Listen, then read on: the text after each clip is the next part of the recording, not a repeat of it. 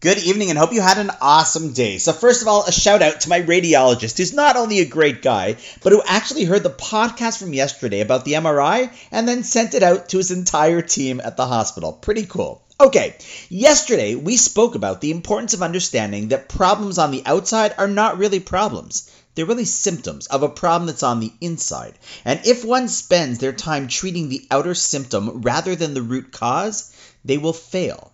And it reminded me actually of a presentation I gave to a group of Jewish community leaders many years ago who were trying to focus on issues of assimilation and intermarriage or just plain apathy of the next generation. And knowing of some of the work that I'm involved in the community, they asked me to address the issue with them.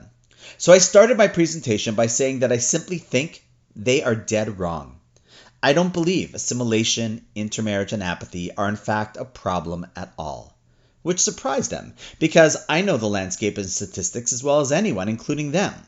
But then I continued, the problem is that we think that is the problem, when in reality, those are just symptoms. See, people give up their Jewish identity, or marry out of the Jewish faith, or just stop doing Jewish at all, not because it's a problem in and of itself. They're symptoms.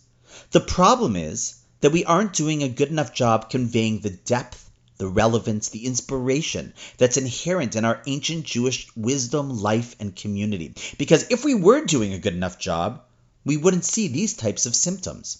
And it won't get better if we only focus on the statistics rather than that root cause. If we don't focus on the cause, we won't spend our energies working to rectify the real inner problem, which we must, because treating the inner problem is the key to a healthy Jewish community that continue to be passed on from one generation to the next. If you treat the symptom, you'll continue to have the problem.